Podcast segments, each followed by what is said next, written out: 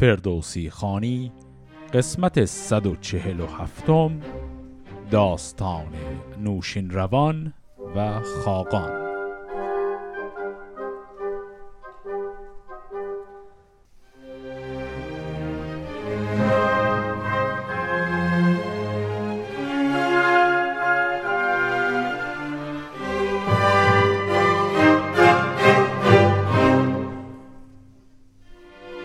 انتهای قسمت قبل دیدیم که خاقان چین بعد از پیروزی بر هیتالیان یک نبردی نزدیک بود با ایران. شروع کنه ولی در نهایت نبردی شکل نگرفت و رابطه صلحی می‌خواد به وجود بیاد بین دو کشور و خاقان چین هم برای تحکیم این رابطه صلح گفته که دختری از دختران خودش رو حاضر به عقد نوشین روان در بیاره.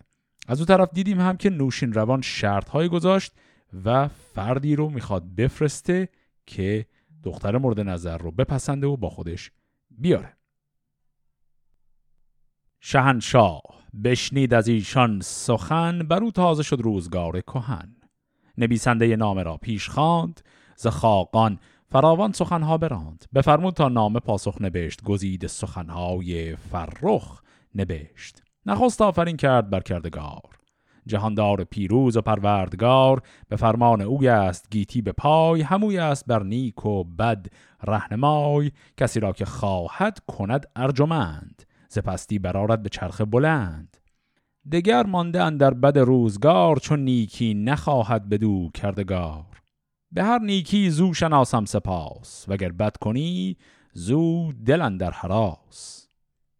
نخواهم که جان باشدن در دلم اگر بیم و امید از او بکسلم رسید این فرستاده با آفرین. ابا چرب گفتار خاقان چین. شنیدم ز پیوستگی هرچه گفت. ز پاکان که او داردن در نهفت. مرا شاد شد دل ز پیوند تو. به ویژه ز پوشید فرزند تو. فرستادم اینک یکی هوشمند که دارد خرد جان او را ببند. بیاید بگوید همه راز من ز فرجام و پیوند و آغاز من. همیشه تو را جان پر از شرم باد دلت شاد و پشتت به ما گرم باد. نویسنده چون خام بیکار گشت بیاراست قرتاس و اندر نوشت. همان چون سرشک قلم کرد خشک نهادند مهری بر او برز مشک. بر ایشانی که خلعت افکند شاه که از آن ماند اندر شگفتی سپاه.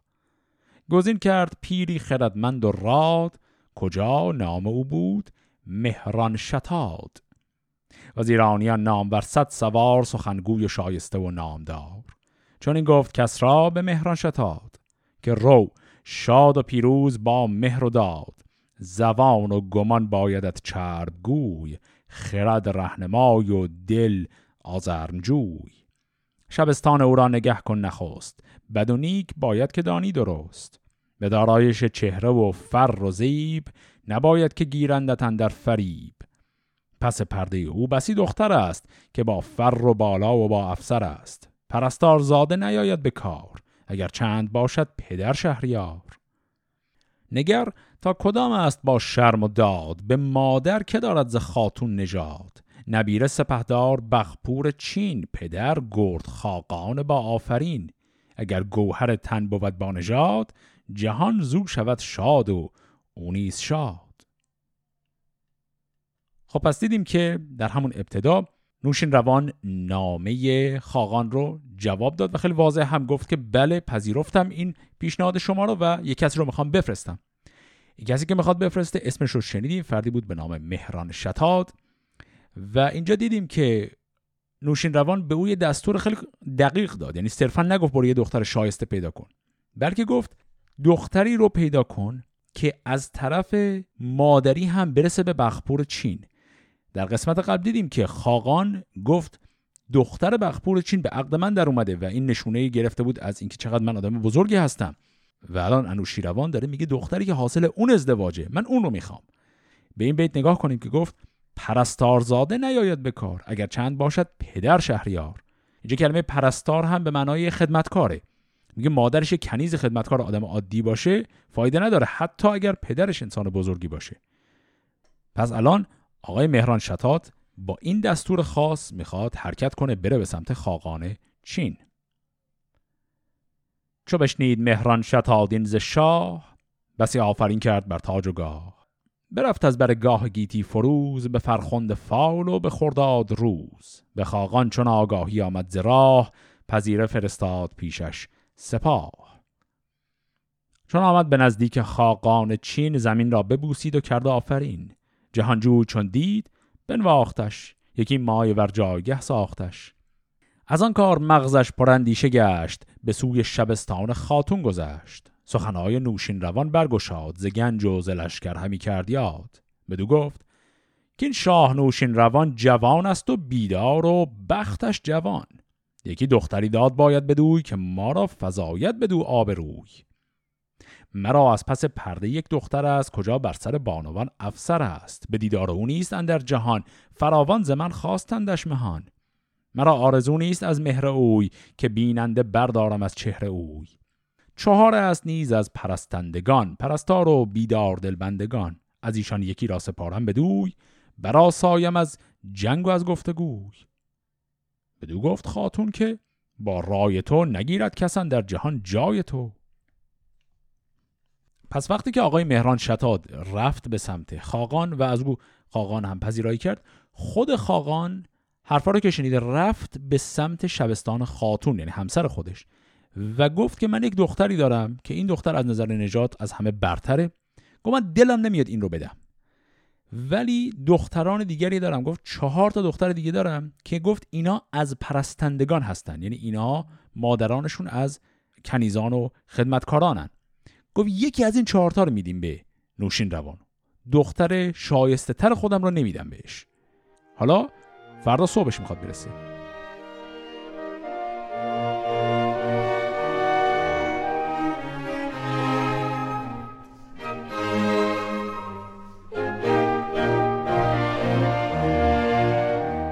بر این گونه یک شب بپیمود خواب.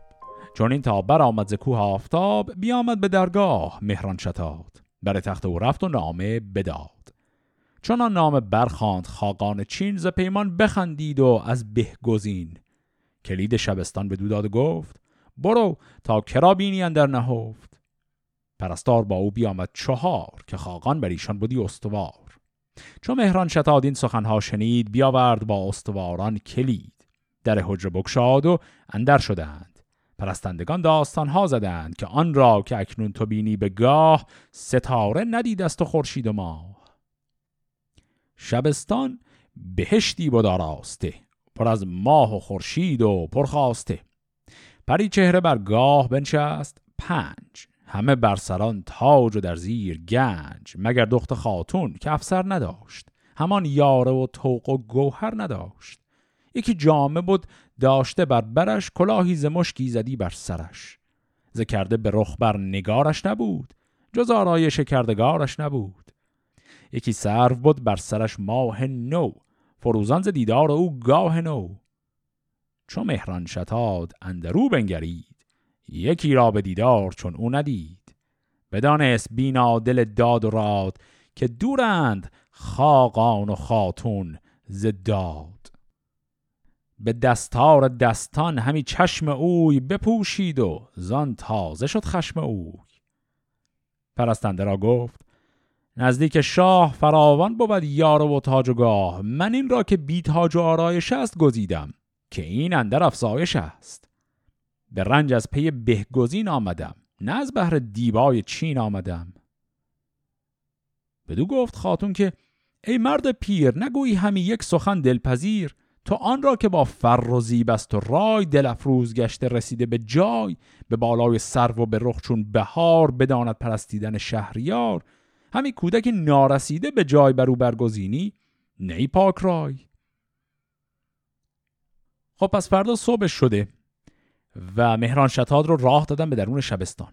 در شبستان می‌بینه که دقیقا همون برنامه که خاقان شب قبل داشته می‌بینه که دخترانی که پرستارزادگان بودند درجه پایینتری داشتن. اینا آرایش های بسیار زیبایی کردن لباس های فاخر پوشیدن جواهرات خیلی خوبی دارن و خیلی قشنگ نشستن که مهران شتاد بیاد و اینها رو یکیشون رو بپسنده.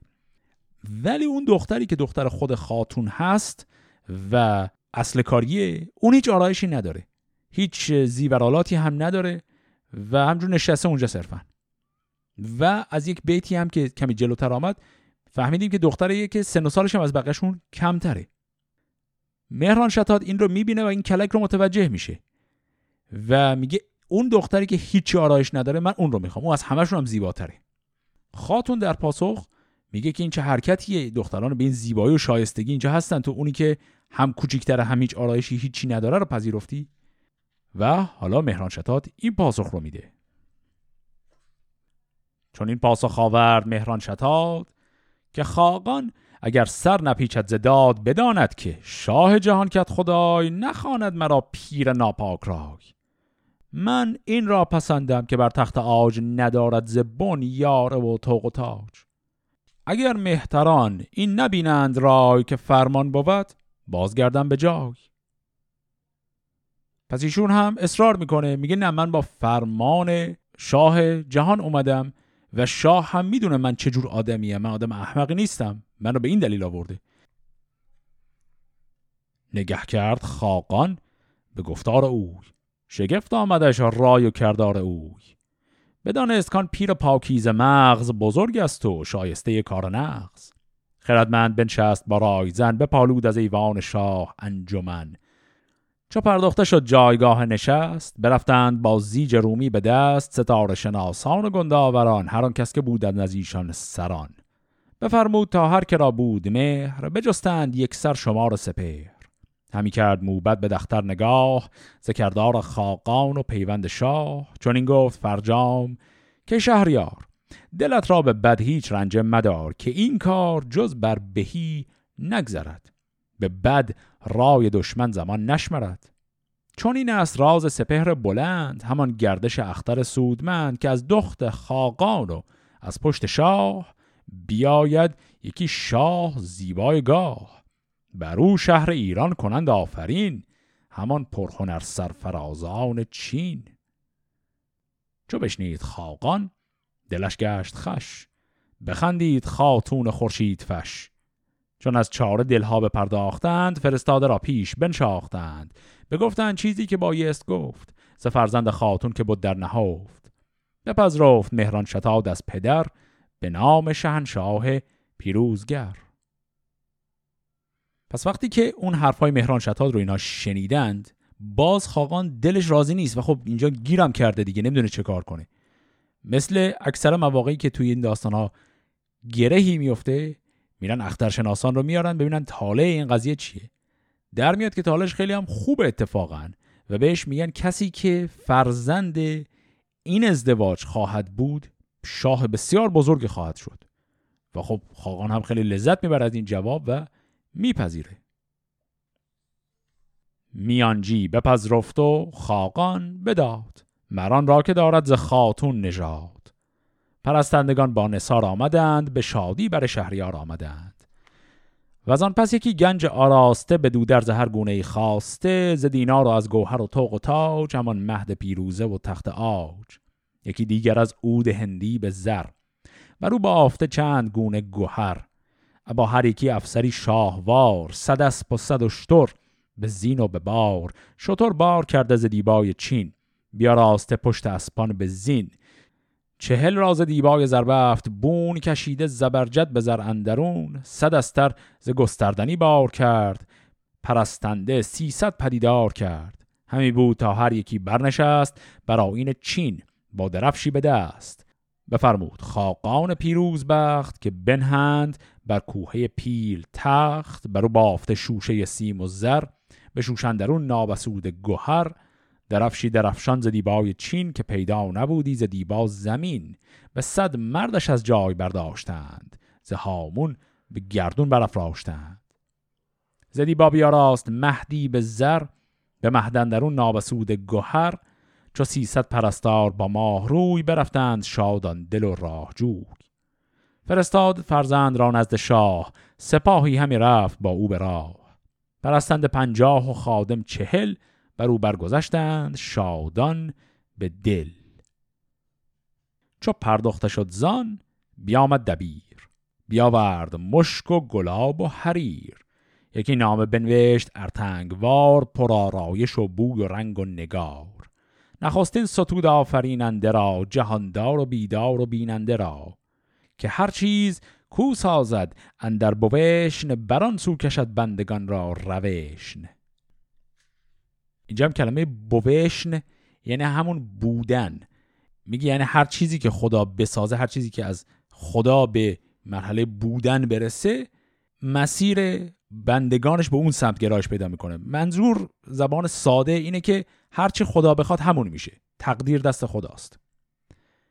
این چیزی که داریم شروعش می‌کنیم متن نامه ایه که همراه با دخترش و این هدایایی که چند دقیقه قبل فهرست طولانیشون رو خوندیم دارن میفرستن به سمت نوشین روان. پس شروع این نامه این بیت بود حالا ادامه این نامه. شهنشاه ایران مرا افسر است نه پیوند او از پی دختر است که تا من شنیدستم از بخردان بزرگان و بیدار دل موبدان ز فر و بزرگی یا اورند شاه بجستم همه رای و پیوند شاه.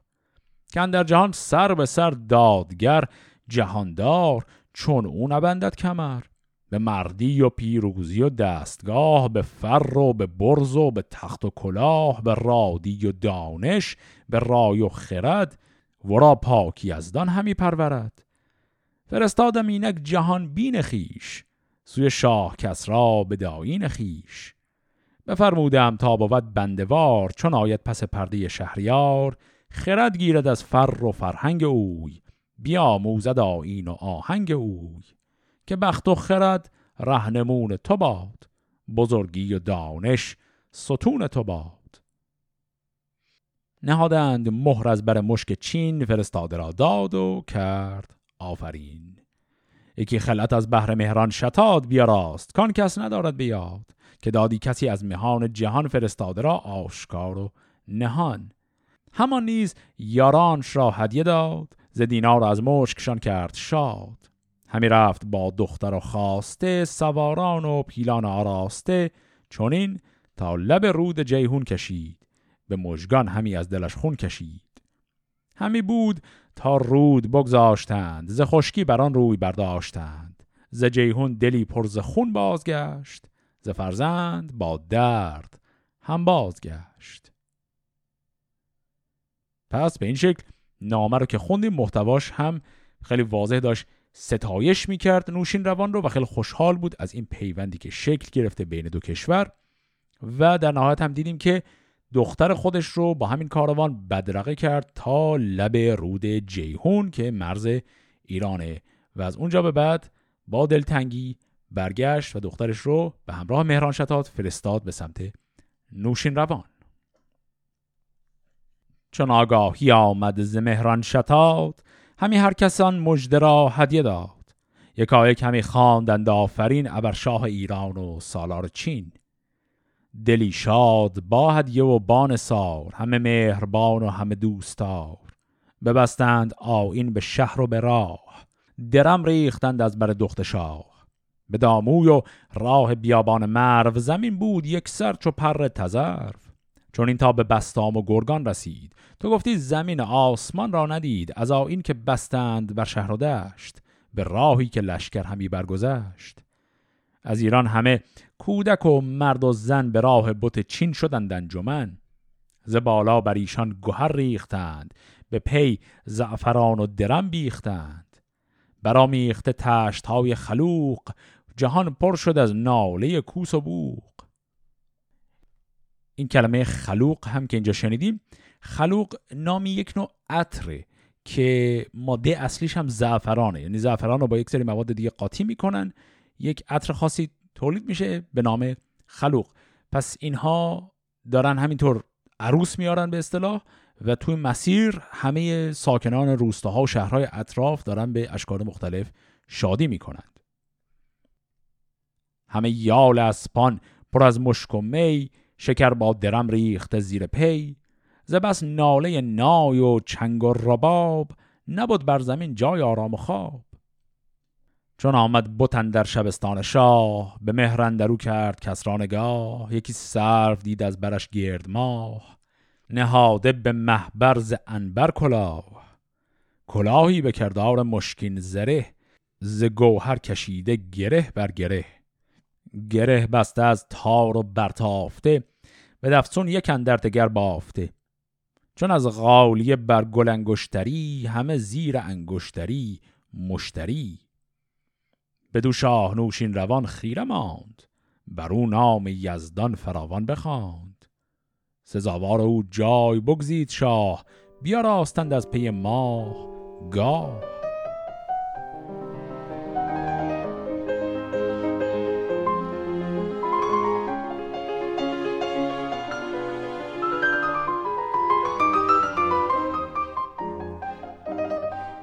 چون آگاهی آمد به خاقان چین از ایران از شاه ایران زمین.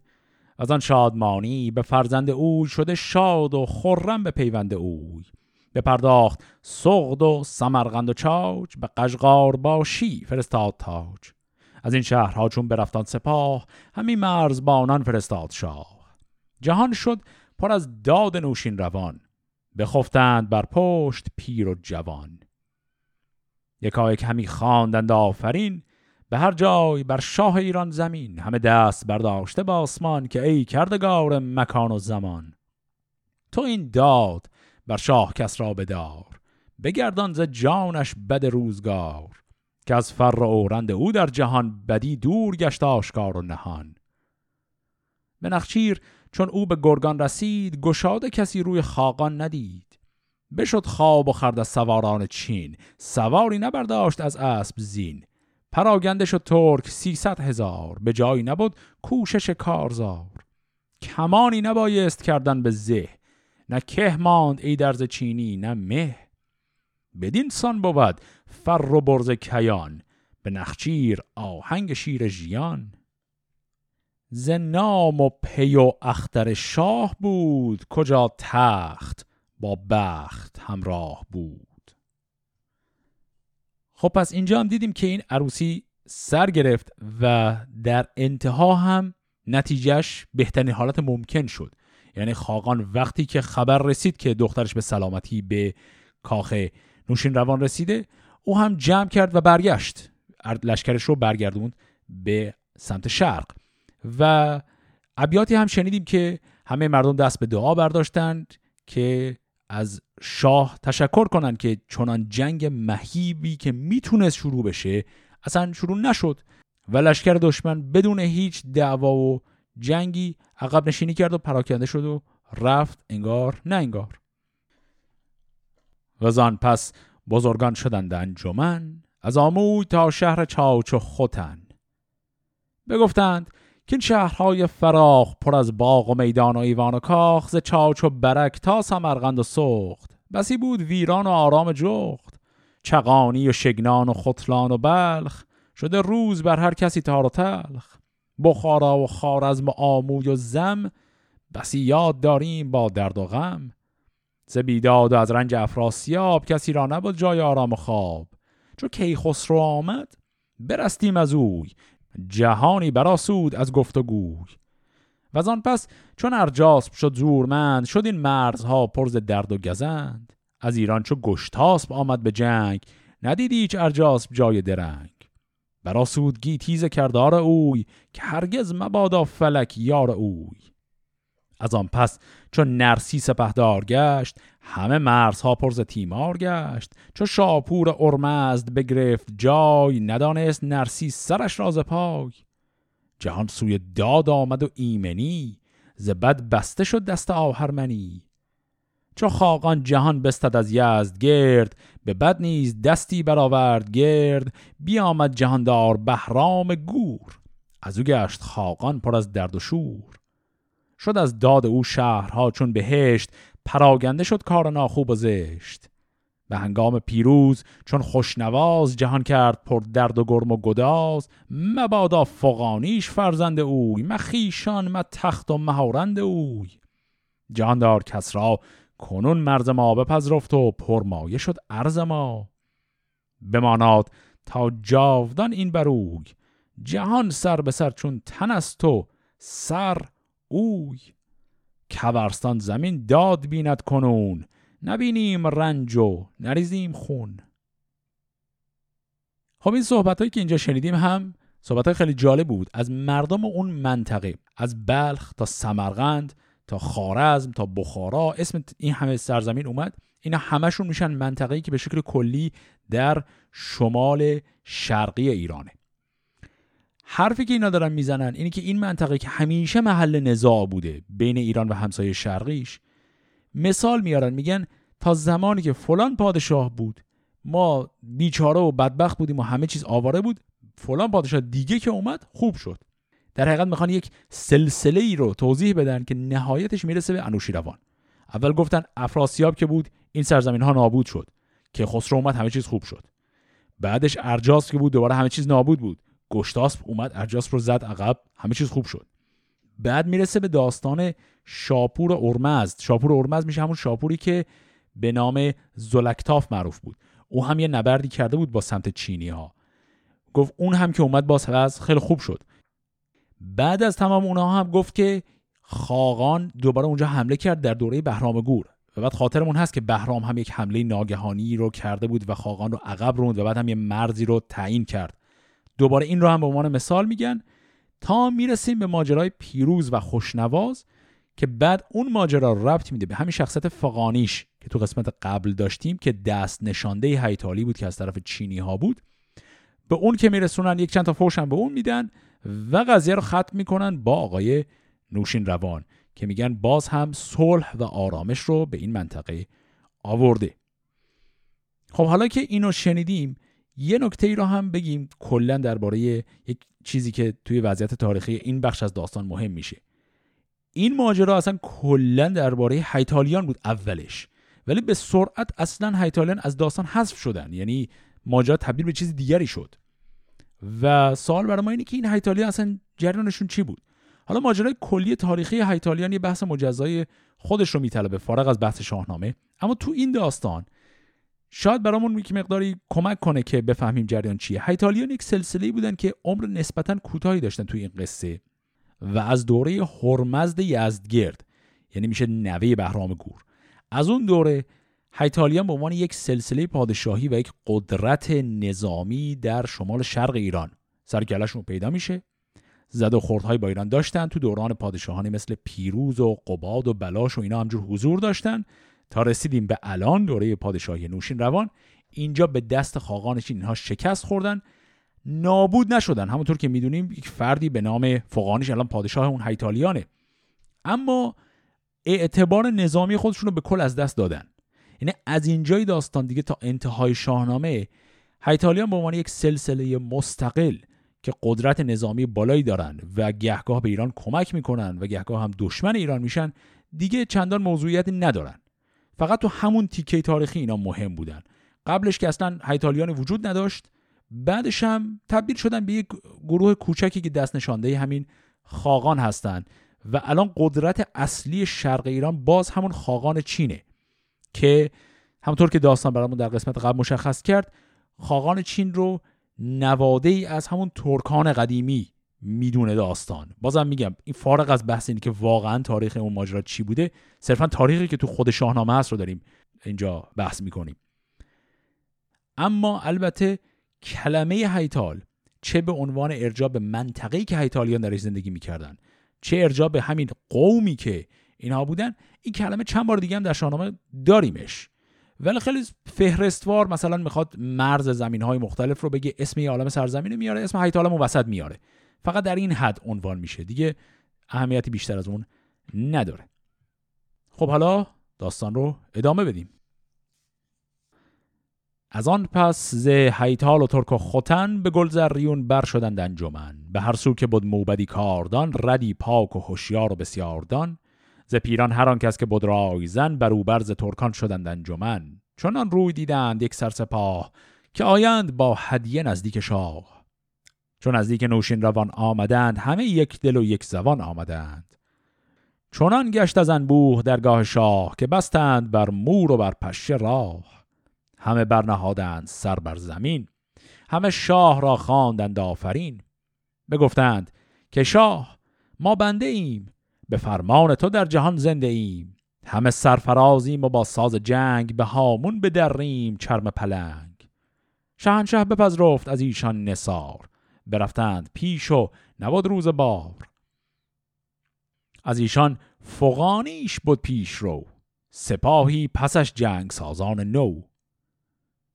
خب پس دیدیم که گروهی از بزرگان از همون منطقه گفت که حیتال و خوتن و ترک و اون مناطق همه اومدن الان برای پابوسی خدمت شاه و کسی که پیشروشون بود همون آقای فقانیش بود.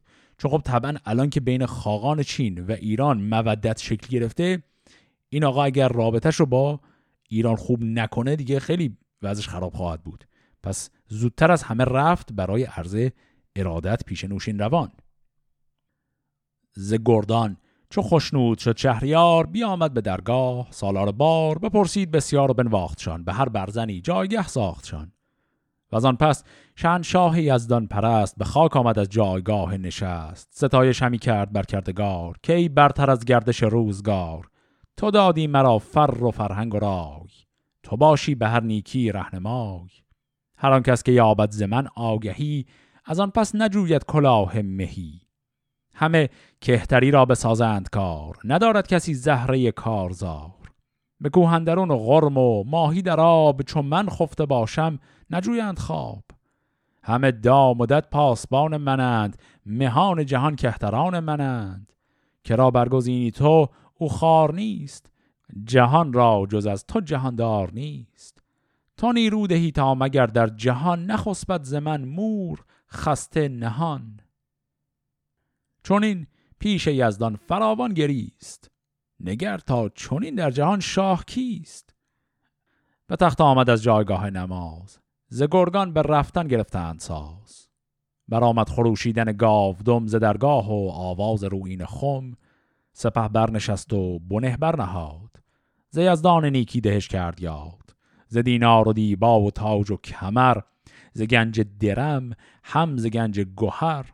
از اسپان و پوشید رویان و تاج دگر مهد پیروزه و تخت آج نشستند بر زین پرستندگان. بتارای و هر گونه بندگان. فرستاد یک سر سوی تیسفون بتستان چینی به پیشندرون به فرخند فال و روز آسمان برفتند گردندرش خادمان سر خادمان بود مهران شتاد. بشد با بتستان خاقان نژاد. سوی تیسفون رفت گنج و بنه سپاهی بماند از یلان یک تنه. همه ویژه گردان آزادگان بیامد سوی آزرابادگان خب پس وقتی که اومدن اون همه اون مردمان بزرگی از منطقه همون هیتال و خوتن و اینها اون قضیه که تموم شد خود نوشین روان هم تضرع و زاری پیش درگاه خدا داشت و شکر خدا رو کرد و خب حالا اون ماجرا هم تمام شد و اینا دارن آرام آرام برمیگردن. مهران شتاد رو به همراه زنان و خدمتکاران و گنج های زیادی که نوشینوان داشته. فرستادن پیشاپیش به سمت تیسفون و خود لشکر خیلی آرام داره همجوری پشت سر اینها میاد. حالا لشکر از منطقه گرگان رد شده رسیده به منطقه آذربایجان که همون آذربایجانه. سپاهی بیامد ز هر کشوری ز گیلان و از دیلمان. لشکری ز کوه بلوچ و ز دشت سروچ. گرازان برفتند گردان کوچ. همه پاک با هدیه و با نثار. به پیش سراپرده شهریار. بدان شاد شد شهریار بزرگ که از میش کوتاه شد چنگ گرگ. جهان تا جهان بود بلوچی نبود مگر شهر از ایشان پر از داغ دود به فر جهاندار کس را سپهر دگرگونه تر شد به داین و مهر. به شهری کجا برگذشتی سپاه نیازاردی کشتمندی به راه. نجستی کسی از کسی نان و آب به رهبر بیاراستی جای خواب. بر این سان همی گرد گیتی بگشت نگه کرد هر جای هامون و دشت. جهان دید یک سر پر از کشتمند در و دشت پرگاو و پرگوسپند زمینی که آباد هرگز نبود بروبر ندیدند کشت و درود. نگه کرد کس را برومند یافت. به هر خانه چند فرزند یافت. خمیده سر از بار شاخ درخت به فر جهاندار پیروز بخت. پس دیدیم که در این مسیر که می‌خوام برگردن یا عالم لشکر از سرتاسر سر ایران هم میان برای ادای احترام به اونها. و بعد دیدیم دو تا لشکری که گفت از منطقه بلوچ و دیگری از دیلم. اینا همونایی بودن که ابتدای داستان نوشین روان می‌دونستیم از اون مناطق شورش های سر زده و مشکلاتی داشتن و نوشین روان اون شورش ها رو خونسا کرده بود. الان هر که مونده از اونجا داره میاد برای ادای احترام که نشون میده که کشور در یک صلح آرامشی به سر می‌بره.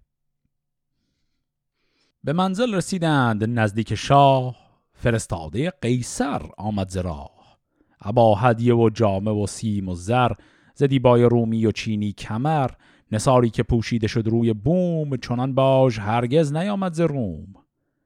ز دینار پر کرده ده چرم گاو سه ساله فرستاده شد باج و صاف ز قیصر یکی نامه ای با نصار نبشته سوی نامور شهریار. فرستاده را پیش بنشاندند نگه کرد تا نامه برخواندند. بسی گرم پیغام ها داده بود ز چیزی که پیشش فرستاده بود که از این پس فزون زین فرستیم چیز که این باج بود صاف بایست نیست.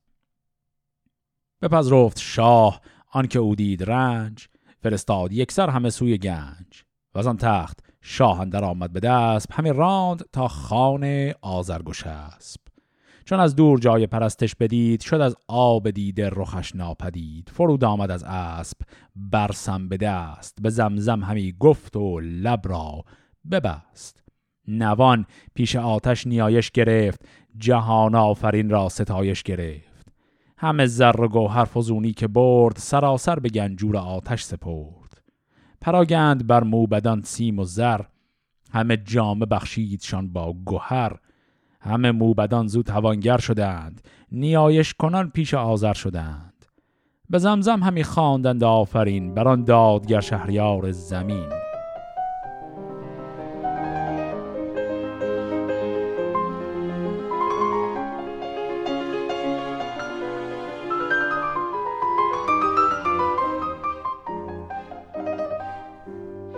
و از آنجا بیامد سوی تیسفون سپاهی پس پشت و پیش اندرون. به هر شهر کندر شدی دادگر به درویش دادی بسی سیم و زر. دو هفته ببودن در این تیسفون زمین شد ز لشکر که بیستون.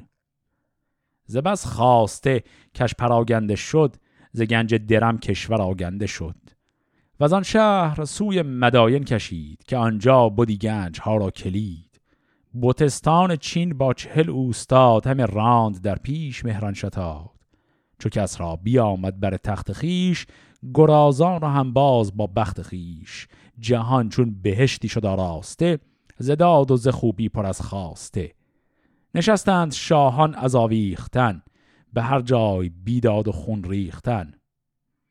جهان پر شد از فره ایزدی ببستند گفتی دو دست از بدی. ندانست کس غارت و تاختن وگر دست سوی بدی یاختن. جهانی به فرمان شاه آمدند ز کژی و تاری به راه آمدند. کسی کو به رهبر درم ریختی از آن خواسته دزد بگریختی. ز دیبا و دینار بر خشک آب به رخشند روز و به هنگام خواب. ز بیم و ز داد جهاندار شاه نکردی بدندیش زان سو نگاه. جهان چون بهشتی شد آراسته در و دشت یک سر پر از خواسته دیگه داریم می‌بینیم که تعریف ها هم همه به چه سمتی رفته. این مسیر رو داره طی می‌کنه اومد خان آزرگوش است در جلوی این آزرگوش است هم ناله و زاری و دعا و همه چیز رو داشت یک عالمه هم هدایا داد. تو مسیر داشت میومد فرستاده قیصر روم هم اومد یک باج اساسی هم داد نامه ای داد گفت از این بیشتر هم میدیم. خلاصه همه چیز در بهترین و تمیزترین و ثروتمندترین و عالیترین شکل ممکن از هر جهت که میشه تصویرش کرد. تا جایی که به قلوف گفت انقدر گنج ریخته بود که از این همه پول دوست فرار می‌کرد به جایی که بدوزه اینا رو در می‌رفت. دیگه حالا این هم یه تصویر خیلی بانمک و عجیبی که فردوسی می‌سازه از اینکه بگه چقدر اوضاع خوب بود. بپیوست نام زهر کشوری زهر نامداری و هر مهتری ز بازارگانان ترک و ز چین ز سقلاب و هر کشوری همچنین ز بس نافه و مشک و چینی پرند از آرایش روم از بوی هند شد ایران به کردار خرم بهشت. همه خاک او انبر و زرخشت. جهانی به دیران نهادند روی براسوده از درد و از گفتگوی. گلاب است گفتی هوا را سرشک. براسود مردم ز رنج و بزشک ببارید بر گل به هنگام نم. نبود کشت ورزیز باران دو جم جهان گشت پر سبزه و چارپای. در و دشت گل بود و بام و سرای. همه رودها همچو دریا شده. به پالیز گلبن سریا شده. به دیران زبانها بیاموختند روانها به دانش برافروختند. ز بازارگانان هر مرز و بوم ز ترک و ز چین و ز سقلاب و روم. خب این دوتا بیتی که خوندیم شاید توضیح مختصر بخواد. بازم ادامه همون بحث قبلی اوضاع خیلی خوب شده و همه چیز عالیه. اینجا گفت که بازارگان ها از هر مرز و بوم از ترک و چین و سقلاب و روم از همه جا می اومدن و توی ایران زبان ها می آموختن این می‌خواد بگه یعنی مسیرهای بازرگانی به هر حال نیاز به امنیت دارن دیگه. مسیرهای بازرگانی چنان پر رونق شده بود که از سر تا سر دنیا اینها می اومدن به ایران و می‌رفتند و این باعث شده بود که مردمان زبانهای مختلف جاهای مختلف دنیا رو یاد بگیرند. فضایش گرفت از گیا چارپای ستایش گرفتند بر رهنمای. هر کس که از دانش آگاه بود ز گویندگان بر در شاه بود. رد و موبد و بخردان ارجمند بدندیش ترسان ز بیم گزند. چو خورشید گیتی بیاراستی خروشی ز درگاه برخواستی که ای زیر دستان شاه جهان مدارید یک تن بدن در نهان. هر آن کس که از کار دیده است رنج نیابد به اندازه رنج گنج بگویند یک سر به سالار بار که از آن کس کند مزد او خواستار. وگر فام خواهی بیاید ز راه درم خواهد از مرد بی دستگاه. نباید که یابد توهی دست رنج که گنجور فامش بتوزد ز گنج. کسی کو کند در زن کس نگاه چو خسمش بیاید به درگاه شاه نبیند مگر چاه و دار بلند. که با دار تیر است و با چاه بند. وگر اسب یابند جایی یله که دهقان به در بر کند زان گله بریزند خونش بر آن کشتمند برد گوشت آن کس که یابد گزند. پیاده بماند سوارش از اسب به پوزش رود پیش آزرگوش اسب عرض بسترد نام دیوان اوی به پای اندر آرند ایوان اوی. گناهی که باشد کم و بیش از این ز پستر بود آنکه بود پیش از این. نباشد بران شاه هم داستان به دربر نخواهد جز از راستان. هر آن کس که نپسندد این راه ما مبادا که باشد به درگاه ما. خب در انتهای این قسمت این چیزهایی که خوندیم وقتی که خب همه چیز در بهترین حالته و الان نوشین روان بر تخت پادشاهی نشسته توصیه هایی داره می‌کنه. این توصیه ها خیلی شبیه سیاست هایی که گهگاه از دوره اردشیر داشتیم دوره بهرام گور داشتیم دستورهایی که میدن و قرار نشانه عدالت او باشه. اما این دستورات چند موردش هست که ظریف بود نیاز به مقدار توضیح بیشتر داره.